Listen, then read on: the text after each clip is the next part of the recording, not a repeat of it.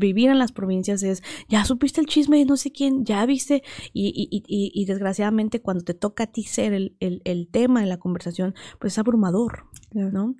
Pero a raíz de eso también conocí a más mujeres, a más personas que eh, habían vivido lo mismo que yo y que también habían ido a pedir que, que tuvieran un poco de justicia o protección o que bajaran los videos y me encontré con que no había una legislación al respecto.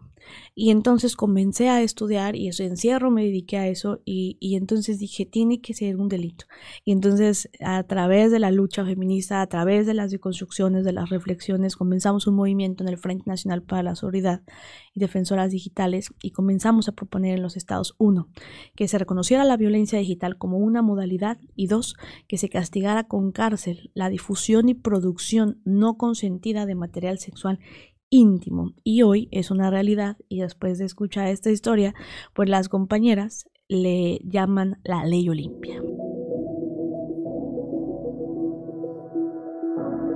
Acabas de escuchar a Olimpia Coral Melo en un pedacito de la entrevista con Jessica Fernández, host del programa Más Allá del Rosa. Y si aún no sabes o no has oído suficiente sobre Olimpia, te recomiendo ampliamente que busques en YouTube su discurso del 25 de noviembre de 2021 en la Cámara de Diputados para que vibres y para que comprendas mejor que el feminismo no es una cosa de viejas locas, como algunos quieren ver al movimiento feminista, que falta mucho, que se debe mucho y que hay mucho que hacer en favor de los derechos de las mujeres y que en esta semana, por cierto, conmemoramos el Día Internacional de la Eliminación de la Violencia contra la Mujer en el marco de una muy, muy triste realidad de desventaja y violencia para las mujeres en México y en el mundo.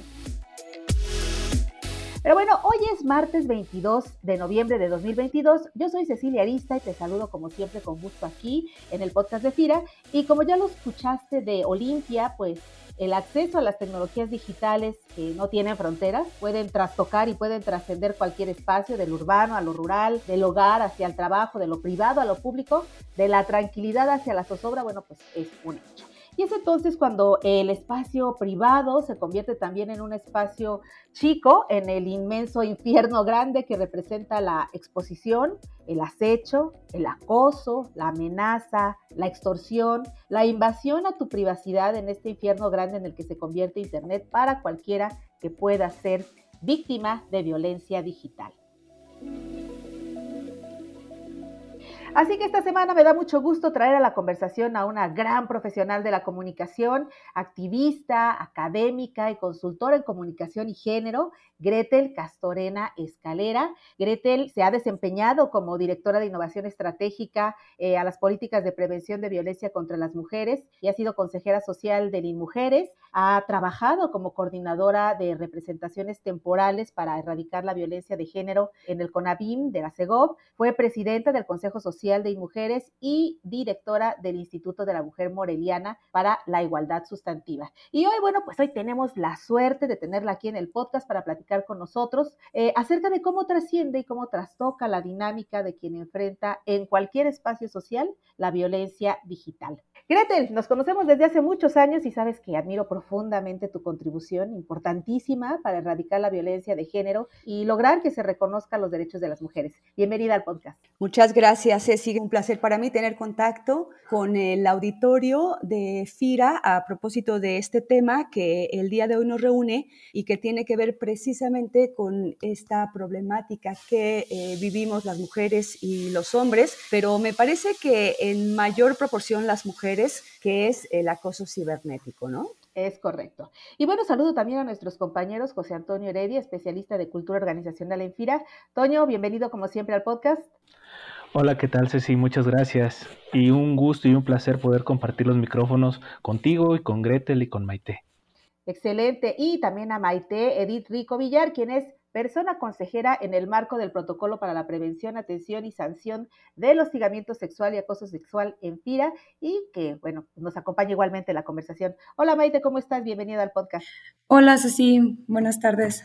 Oigan, pues dice la ONU Mujeres que lo virtual también es real Y en ese sentido, Gretel, ¿cómo entender esa virtualidad que traspasa y daña nuestra realidad? ¿Qué, debemos entender primero por violencia digital? Bueno, eh, la violencia digital o el ciberacoso, como también se le conoce, es una forma de violencia, ¿no? Que se ejerce a través del uso de Internet. Se refiere, pues, a lo que podría ser la difusión, podría ser la reproducción sin autorización de imágenes, por ejemplo, de audios o de videos de contenido sexual estas acciones eh, vulneran la integridad, la dignidad y la vida privada y pública, por supuesto, de, las personas, ¿no? Los espacios digitales pueden ser, evidentemente, lugares de formación, ¿no? Lugares de opiniones, de debates, de socialización. Sin embargo, este ciberacoso limita, pues, las oportunidades que ofrece esta navegación cibernética como un sitio de intercambio, ya que también en este lugar,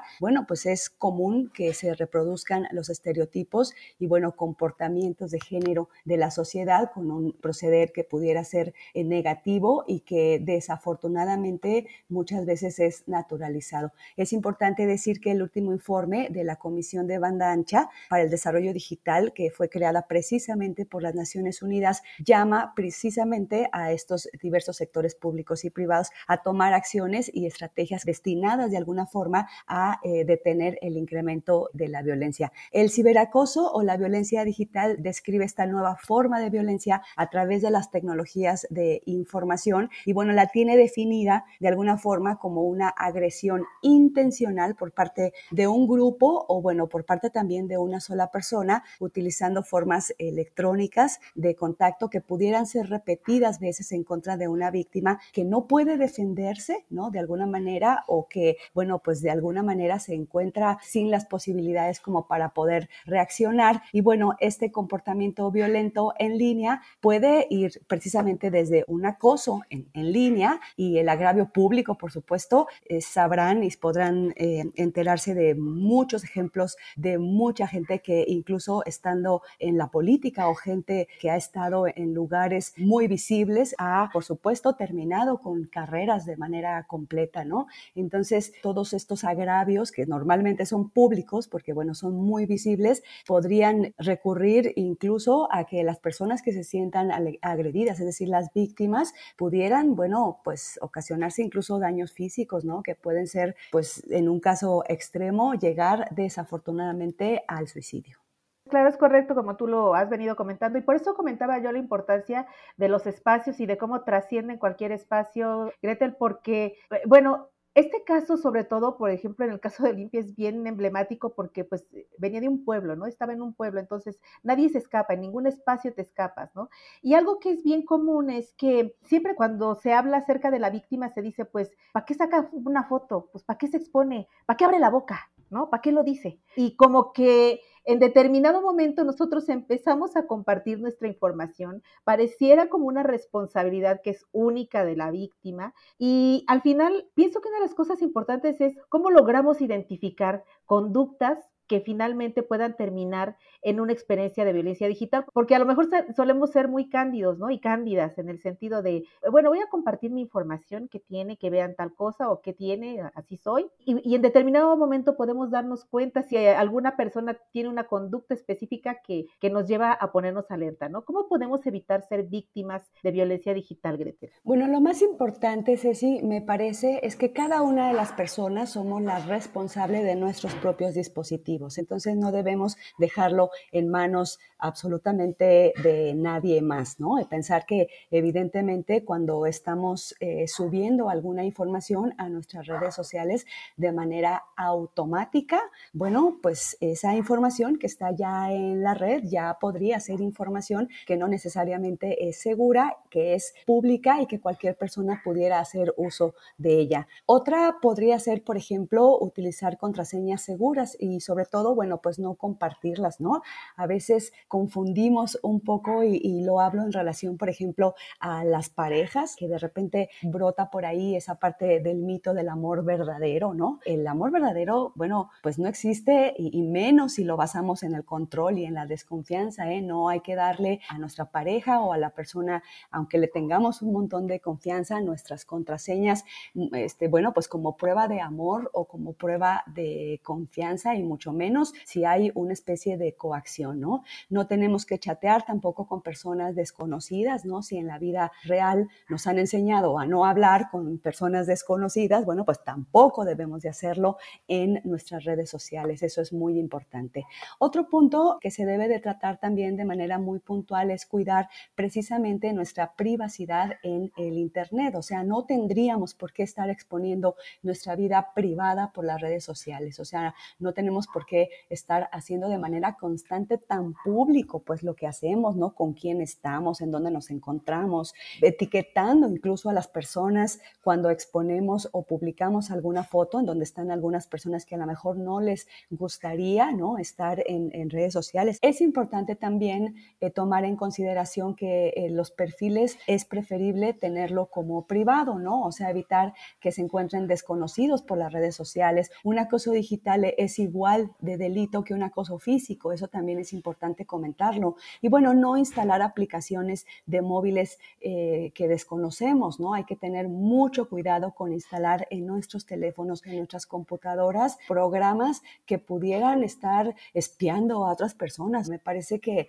hay que tener mucho cuidado también con esto, ¿no? Y bueno, por supuesto, no tolerar faltas de respeto, amenazas por redes sociales, ¿no? Cuando alguien insulta, amenaza o acosa precisamente en redes sociales, es también considerado violencia eh, digital, ¿no? No debemos tolerar que nadie lo haga y bueno, pues las personas que nos conocen, por supuesto que tampoco. Ahora, recordar esta parte, ¿no? Enviar o subir una fotografía en Internet, enviar por WhatsApp o subir una fotografía a Internet ya no es de nosotras, perdemos totalmente el control sobre ella, ¿no? Y de eso tenemos que ser conscientes, pensar antes de compartir una fotografía, recordar que una vez que la envíes ya no se puede controlar, ¿no? Ya todas las personas pueden verla o todas las personas pueden difundirla y bueno, podríamos después sentirnos un poco em, arrepentidas, ¿no? Por, por haber enviado esa información o por haber subido esa fotografía. Hay que navegar, eh, a mí me parece, Ceci,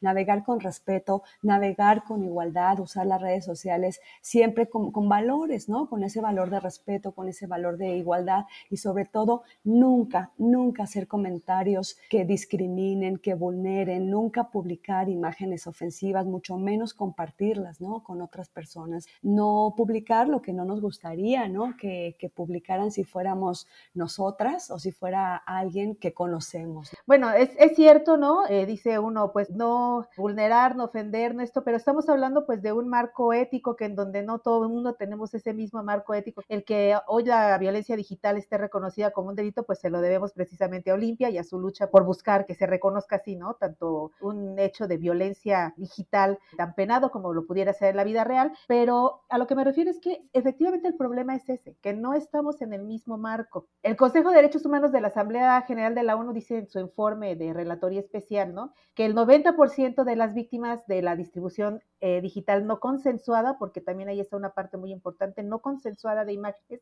eh, son de mujeres. Entonces, en este marco del Día Internacional para la Erradicación de la Violencia contra la Mujer, ¿qué pasa? ¿Qué nos hace, Gretel, más vulnerables a las mujeres y a las niñas de sufrir violencia digital, ya sea en el medio rural o en el medio urbano o en el espacio escolar o en la familia o en el conyugal o en el de trabajo? O sea, ¿qué hace más vulnerable a las mujeres que a cualquier otra persona en el mundo?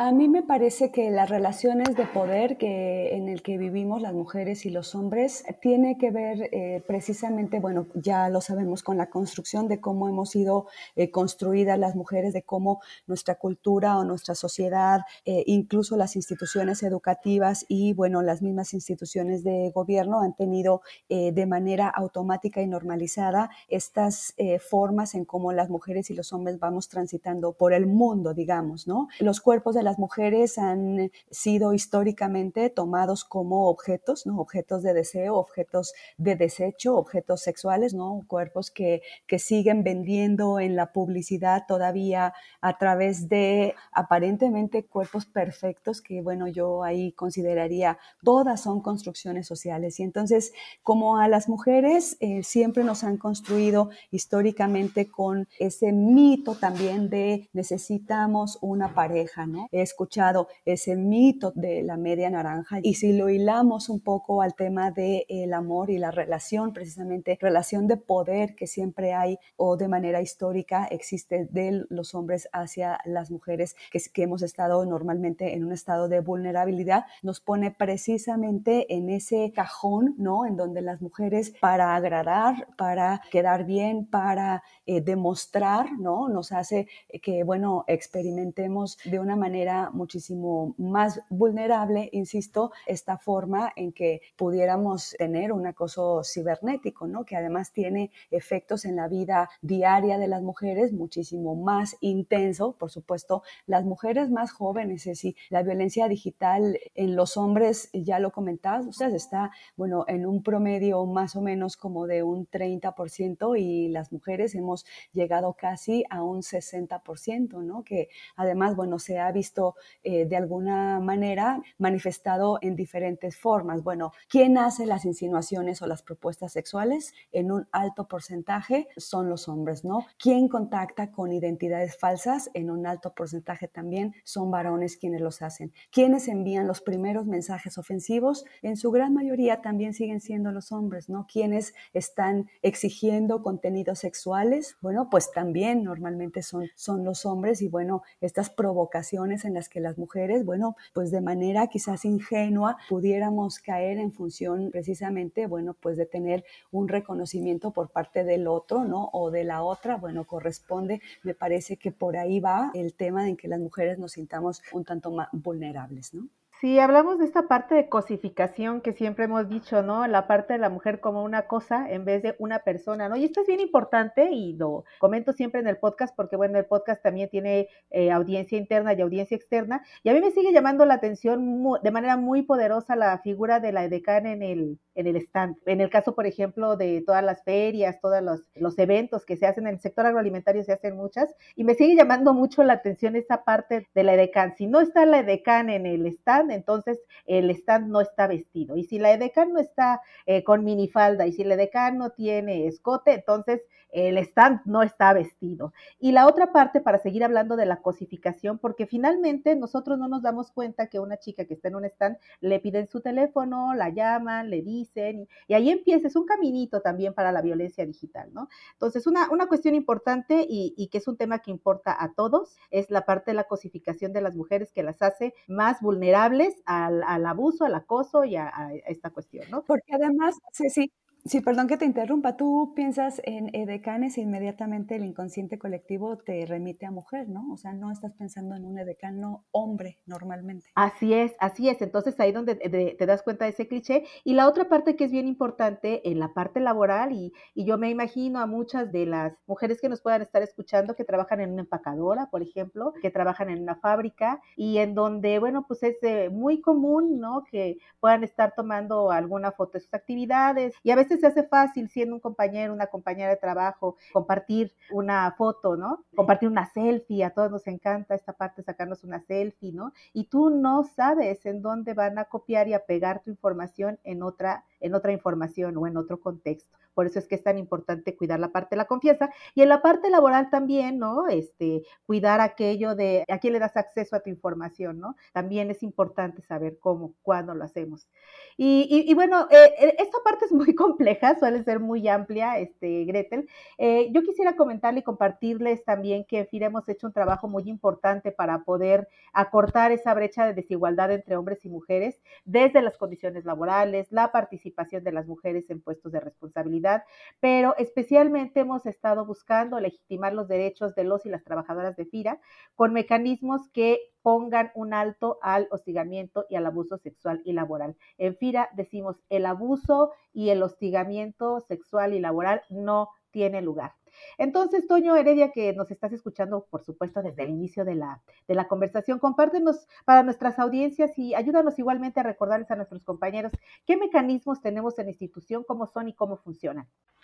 Sí, muchas gracias, Sí, Efectivamente, en FIRA tenemos mucho tiempo ya trabajando en esto y pues bueno, la, la buena noticia es que existen varios mecanismos. Eh, les quiero mencionar al menos este, tres, que son eh, uno, y considero que es de los más relevantes, que es el pronunciamiento de cero tolerancia al hostigamiento y acoso sexual, que es emitido por el director general de la institución. Esto no solamente es un documento eh, normativo, sino que implica el compromiso y la responsabilidad que tiene la alta dirección en la institución y bueno, la directriz que nuestra entidad tiene en materia de prevención y de erradicación de estas conductas. Otro elemento que considero también muy importante es, bueno, el programa anual de trabajo del Comité de Ética. El Comité de Ética realiza una serie de acciones, sobre todo a nivel preventivo y de sensibilización. Y estas acciones, pues bueno, son campañas, por ejemplo, para poder sensibilizar a todo el personal sobre la importancia de no llevar a cabo estas conductas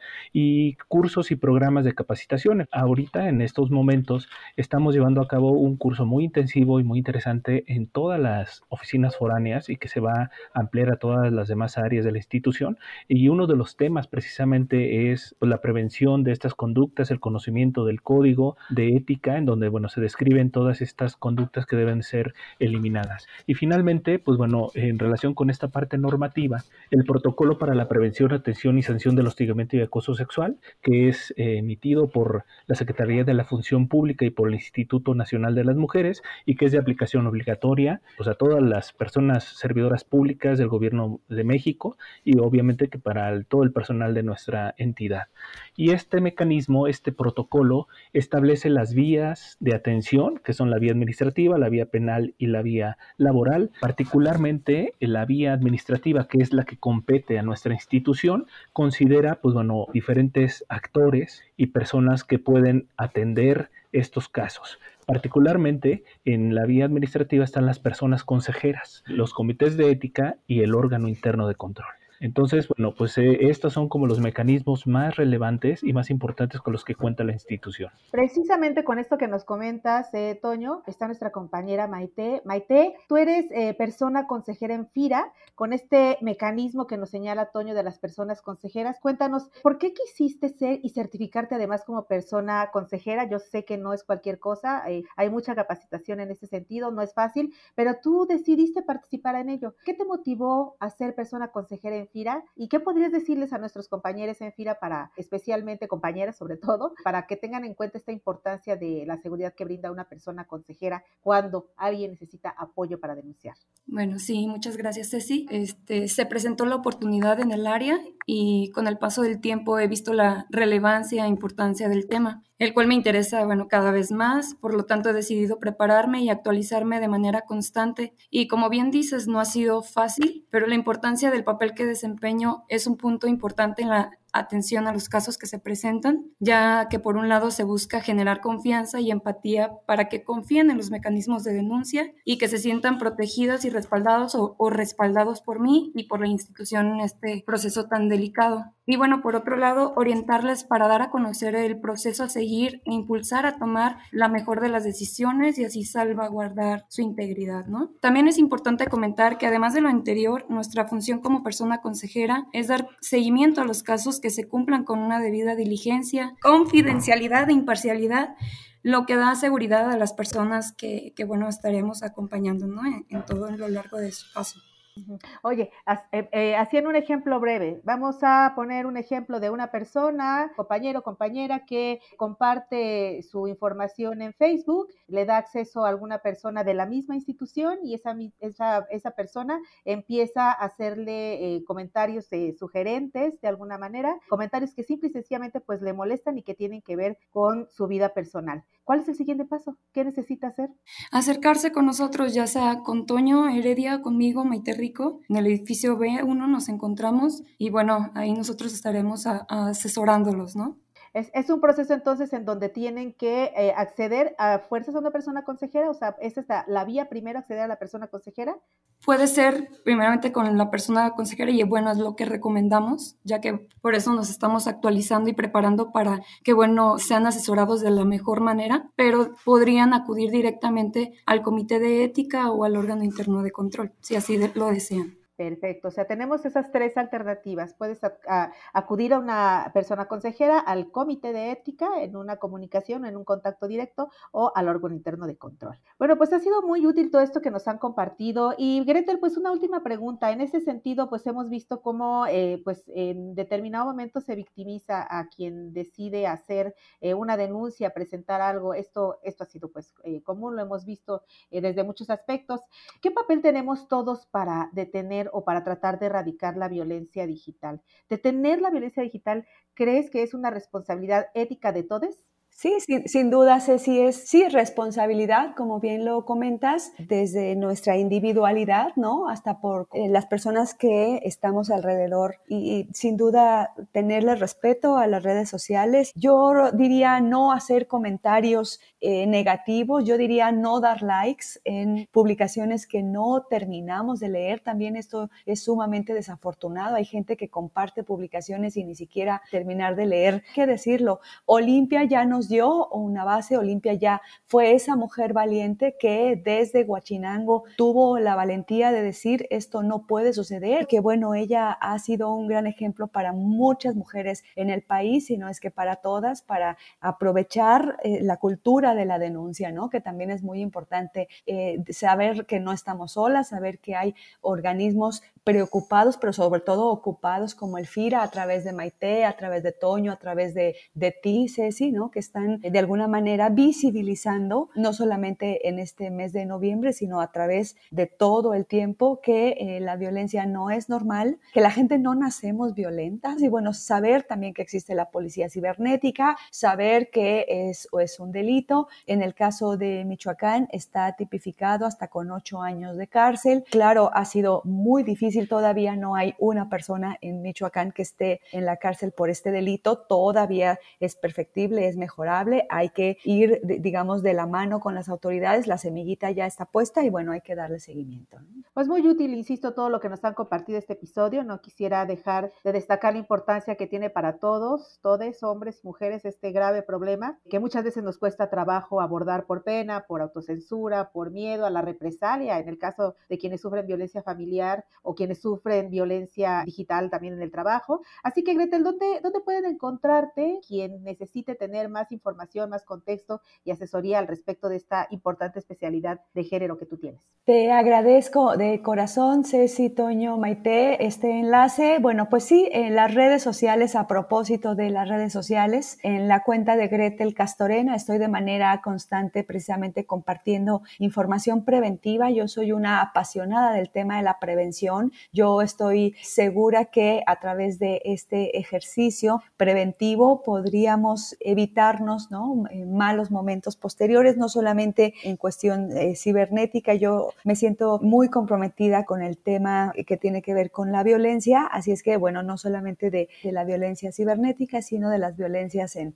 general. Así es que Gretel Castorena, arroba Gretel Castorena, estaré en la mejor disposición de, de responder sus dudas y de seguir en contacto con todas y todos ustedes a través del el ciberespacio. Excelente, Gretel. Muchísimas gracias por tu participación aquí en el podcast de FIRA. Al contrario, un placer. Un saludo a todas y todos. Y Toño Maite, para recordarles a nuestros compañeros dónde pueden encontrar mayor información acerca del protocolo de atención en el tema de violencia, de acoso, de hostigamiento, que es algo que hemos venido comentando durante toda la charla, eh, dónde pueden encontrar mayor información sobre este tema. Sí, sí, en la intranet tenemos un apartado que es de la Dirección de Administración, dentro del cual está la Subdirección de Recursos Humanos y ahí hay un apartado, una liga para el Comité de Ética. Ahí se describen el conjunto de documentos que dan sustento y respaldo a las acciones que se llevan a cabo y ahí están descritos todos los documentos como el protocolo y los lineamientos, así como los datos del comité y de las personas consejeras.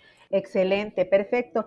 Pues muchísimas gracias igual, Toño, Maite, por esta oportunidad de compartir con nosotros eh, esta charla en el marco de un día tan importante como va a ser como es el 25 de, noviembre, eh, en este tema de erradicación de la violencia, hoy hablando de la violencia digital. Y bueno, pues les invitamos también a quienes nos escuchan a través de nuestras diferentes plataformas digitales, en Spotify, en Apple Podcast, en Google Podcast, Amazon Podcast, entre otras, eh, a que compartan este episodio para que pueda llegar a quien lo ocupe, a quien lo necesite, para que se pueda eh, distribuir mayor información acerca de cómo prevenir la violencia, en este caso la violencia digital. Y bueno, también porque no? A que le den like y le pongan cinco estrellitas. Ya lo pueden hacer desde la página de, de FIRA, en el portal del, del podcast y también a través de cada una de las aplicaciones digitales, especialmente en Spotify. Los dejo esta semana con este tema. Me da como siempre mucho gusto saludarles y nos vemos en una próxima emisión del podcast de FIRA. Hasta la próxima vez.